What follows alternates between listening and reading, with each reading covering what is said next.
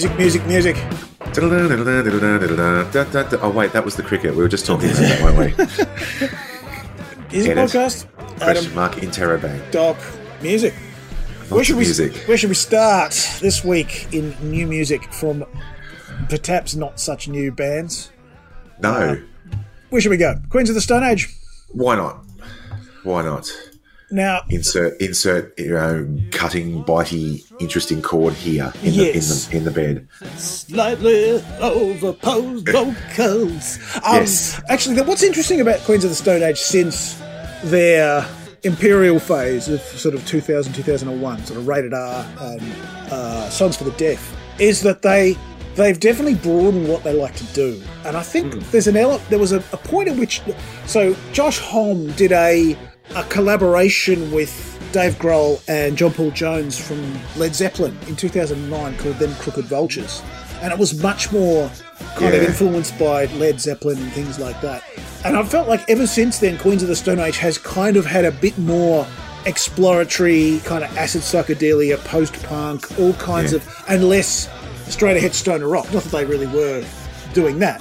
No. But all the guys who they, that- in in their peak, they had guys like Nick Oliveri and Mark Lanegan and, and Alain Johannes as part of the band, and those guys are no longer in the band. So it, it does feel a bit like this is in line with what they're doing. and you can still hear their you can still hear their sound scattered through this album. Hmm. I think you know every every couple of tracks you go, oh, okay, there's that's kind of that sound. And while you like I say, really hate that weird high vocal he does, norm, normal voice, Yeah. uh, it still works quite well. You know, it's always worked. It still works now. It's a good, familiar yet not uninteresting sound. Like you know what I mean? It's Yeah. not straight up and down. You know. Four to the floor kind of rock. It's it's got some interest in it. Um, whether that's putting strings in the first song, I'm not quite so sure. But there are some good. There's some stuff in here. Like I, I didn't. I didn't hate this album at all. Like it had some good stuff in it. It wanders. It definitely wanders around a little bit, but it kind of always comes back to home base. And you go, okay, you know, it's like you said. It's kind of like here's our home base, and then we're going to go out and explore this bit, and then we're back home again. And but it, it does that thankfully not with with you know not across the confine of the same song. They kind of seem to keep the ideas you know tight and. I'm a bit annoyed. I, I got a bit annoyed with all the stupid punning titles and all that sort of crap. But I guess that's just uh, But that's that's standard. He's been doing that Yeah. forever. Um, it, it- this, I would say, there's there's fewer. I mean, there's fewer bangers that normally Yes. you get on one of these albums, like "Smooth Sailing" off um, like Clockwork, which is now a ten year old album, I suppose. yeah. Well, I said but no is- one knows is my is my favourite by a long way because it's Yeah, just, yeah. Comparing it to the late career stuff, no one knows it's 20 years ago now. That's right, Um, yeah. But this is definitely a better album than the, their last album, which was six years ago. It was, yeah. I, which was I didn't pro- listen to it, but um, Which was yeah, but- produced by. It was done during the life of the podcast, but it was produced by Mark Ronson, um, and that didn't. I don't think really feel like that worked. This doesn't have like it, it's a it's a better album piece than a collection of tracks. Um, Yes. it, it's more interesting as a as a forty eight minute slab than it is as individual tracks, and I think that's it's a bit like there's um. I thought about this in the context of that there's a play out on the end of the final track, a little bit like that King Gizzard one. Um, but it kind of worked a bit better in, in the context of this because it was kind of an emphasis that this is an album. This is and it wasn't quite as boring as the other one. Either. No, like, it it- it- it's just more interesting music. Like Yeah. even if it's even if it's probably the same kind of structure or idea, there's there's something about their sound and something about the way they kind of you know. So it's it's, it's you know you know it's always a guitar, but it's it's kind of played a bit differently. And there's a bit of texture about the whole Yeah. thing. So and. And like even I I actually found the middle of this album was probably where I kind of went, yeah, I like this. This is you know maybe it's and you know and the sort of experimental stuff was maybe a bit either side of it. Um, but yeah, no, look, it's. I mean, if you like Queens of the Stone Age, I think you'll like this album. It's you know they're not my favourite band, but it wasn't something I went ugh, you know. Whereas, quite honestly, it's over the last couple of weeks, it's just been all ugh, you know, like oh, I just don't, I don't want to be involved with this. I actually sort of was going back to it and going, oh, okay, let's let's see what the next year. I'm curious. Just as well this is your last week for a little bit.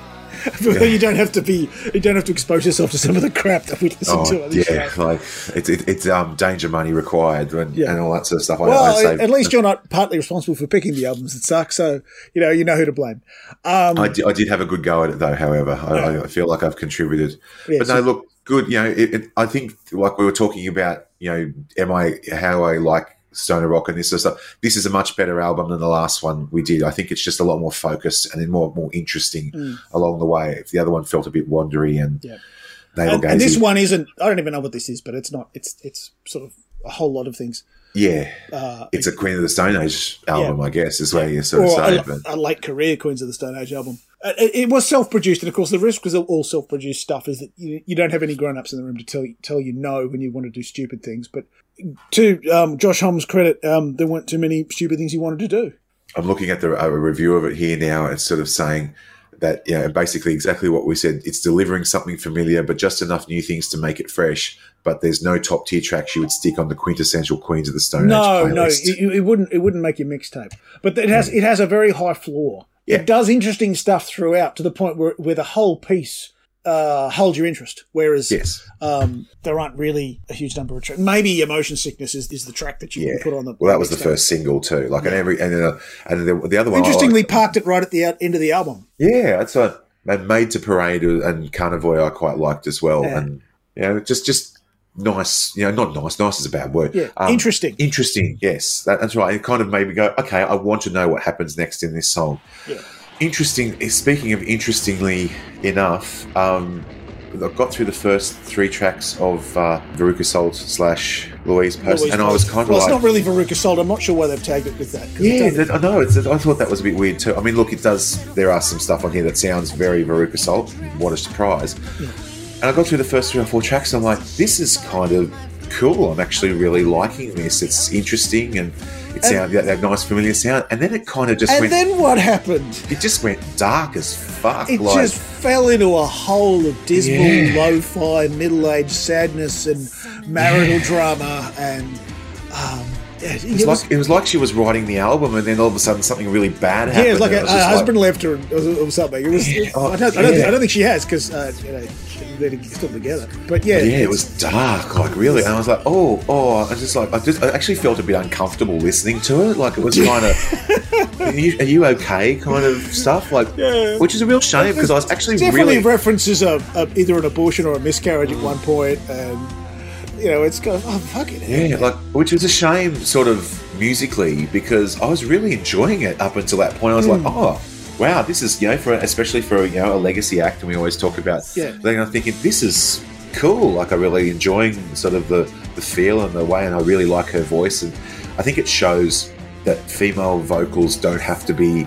You know, I think when you think about female rock vocals, they don't have to be all full growl or full. Yeah. You know, DeMarchi. yeah, and it, or it doesn't You know- have to be the full Lana Del Rey, you know, back the other Yeah. end of it kind of thing. There is yeah, a middle ground, and you can make you can Yeah. make a sweet voice still sound rough around the edges. And that's how I kind of feel, and it works really well in the you know all, all that sort of stuff. But yeah, just two or three tracks, and then, and then the ass drops out of it, and we all just we all just feel really sad about ourselves. Yeah, it, it's um, so it doesn't. There's only one or two tracks that sound like Veruca Salt. I suppose it's Well, she track, was. Veruca Salt for a while because after Nina Gordon left, um, they, they, had a, they had a falling out in the late '90s, and, and Nina Gordon went off to do a solo album, which I think was a bit more like this. It was kind of sad indie girl, as, as we as we tend to um, cynically refer to it on, on this show, because Bezo went through a period of picking a sad indie girl album every every week for about six months, one year. I don't really know what he was going through, but it wasn't good. Um, but um, back in the in the in the day, um, Louise and Nina would basically alternate songs. Like they would be the songwriters, and they would alternate their songs on the albums. Uh, Nina wrote Seether and Volcano Girls, so Nina was my favourite for Veruca song member, notwithstanding the fact that she was hot. No, she wasn't, but you know, I was vacuous. What do you want me to do? I was fucking 19 years old. Um, but there's Yeah, it's just it- it was just it just made me feel sad and it did made me think fuck i'm going to be 55 pretty soon Well, it felt it made Um, me feel like I thought when I first saw it, I'm like, oh, I'm really cool to see. You know, like I said with that Queen of the Stone Age, Yeah. I'm interested to see the, the next track was. And then like after track five, I'm like, oh, I'm almost dreading what the next track. And Yeah. then it kept getting Yeah. worse and more acoustic Yeah. guitar-y and more dark. And I was Yeah. like, oh, I'm not. No, this isn't. This isn't No. what I'm, I signed up for. Take me back to the start. Like it was. no no no go back to queen of the pirates because that that felt that yes, felt very yeah, uh, great song. I felt very Veruca Salt. yeah, no, Um, and the thing is that it made me think, well, you know, shit, I'd, I'd much rather have a, a new Veruca Salt album. But but the thing is that Veruca Salt had almost the perfect comeback arc for a legacy act, where they had the the couple of big albums, and then they had the massive bust up, acrimonious. Everyone hates each other, and then subsequently they they they made up. They got back together. They released one really good album where everybody wrote on on every song, and then they haven't done anything since. And- And, I think that's that's almost perfect because you don't you don't fuck up your legacy. Yeah, that's it, yeah. You just you just say, all right, we, we did the, the perfect Hollywood Red comeback. Hot Chili Peppers. We're waiting for your big bust, really big bust up. I know there's been a Yes, few just- guitarists in there that have sort of Yeah. not gone well, but can we can we just I was gonna can we just end it all now, please? Like it's Chili Pepper guitarists are, Spinal Tap drummers. They just they just spontaneously combust every other year. yeah, right. like light bulbs. When one of them goes ping, you just replace it with another one. Um, but I suppose we probably need to reference the fact that we had to take a bit out of the podcast last week because we went, on a big thing about how um, how it's, it's a shame that Louise Post didn't get a, a song like Everlong written about her relationship with uh, with Dave Grohl, and uh, then we we checked the Wikipedia and figured out actually she did. The song is about it. And she sang on Because it. I, I, like, like you, I'd always thought that, that Everlong was kind of a, a sad loss of love song. I hadn't really. I, no, I knew it was about a marriage breakup. I just didn't know who it was a marriage breakup But it's from. it's not it's not a marriage breakup song Oh. at all. It's actually just a pure, incredibly in love with someone no, song. true, yeah. And and she sang on it. It was down Yes. a phone line. Yes. They recorded it doing the do do do do do do do do do do bits.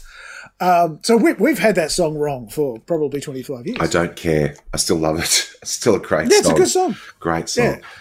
And I think the other thing it's it's I think it's hard to get a grasp of what that song's about because of the fact that the as with most um, Foo Fighters songs of that period, the film clip was completely bizarre and had no resemblance Yeah. to the song's material. Weird. It was like a, weird.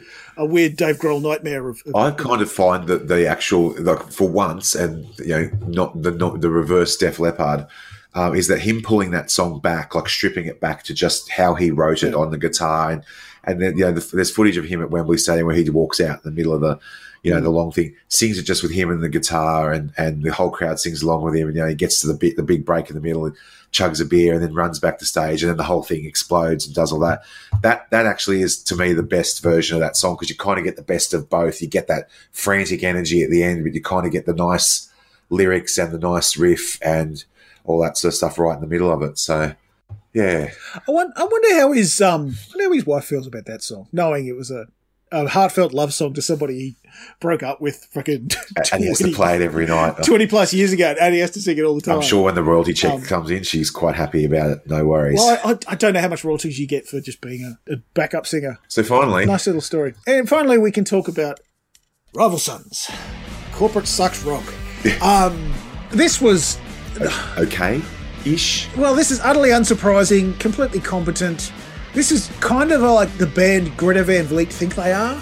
Like a mashup of Led Zeppelin and the Black Crowes. It's very Black Crowsy in part. It's Black Crowes with, A a, with bit like- country hat, isn't it? Like it's Yeah, a little bit. Yeah, yeah. Um, but um, a little bit like Louise Post album. They came out with a hiss and a roar, and then they just fucking Yeah. dropped their shit. and, and, and like really like the, the, some of the songs just Drift stop. off in a navel grazing dribble. Yeah. some of the songs just stop, and then the next song is like, oh, and here's the big bit when they stop in the middle. I was like, fuck, just.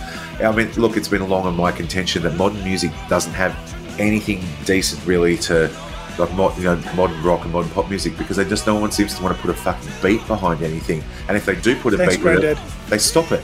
And it's like I don't get what the point of that is, you know. And it's only a, a feature if you can, if it's like comes out of nowhere, not if it's in every second fucking song.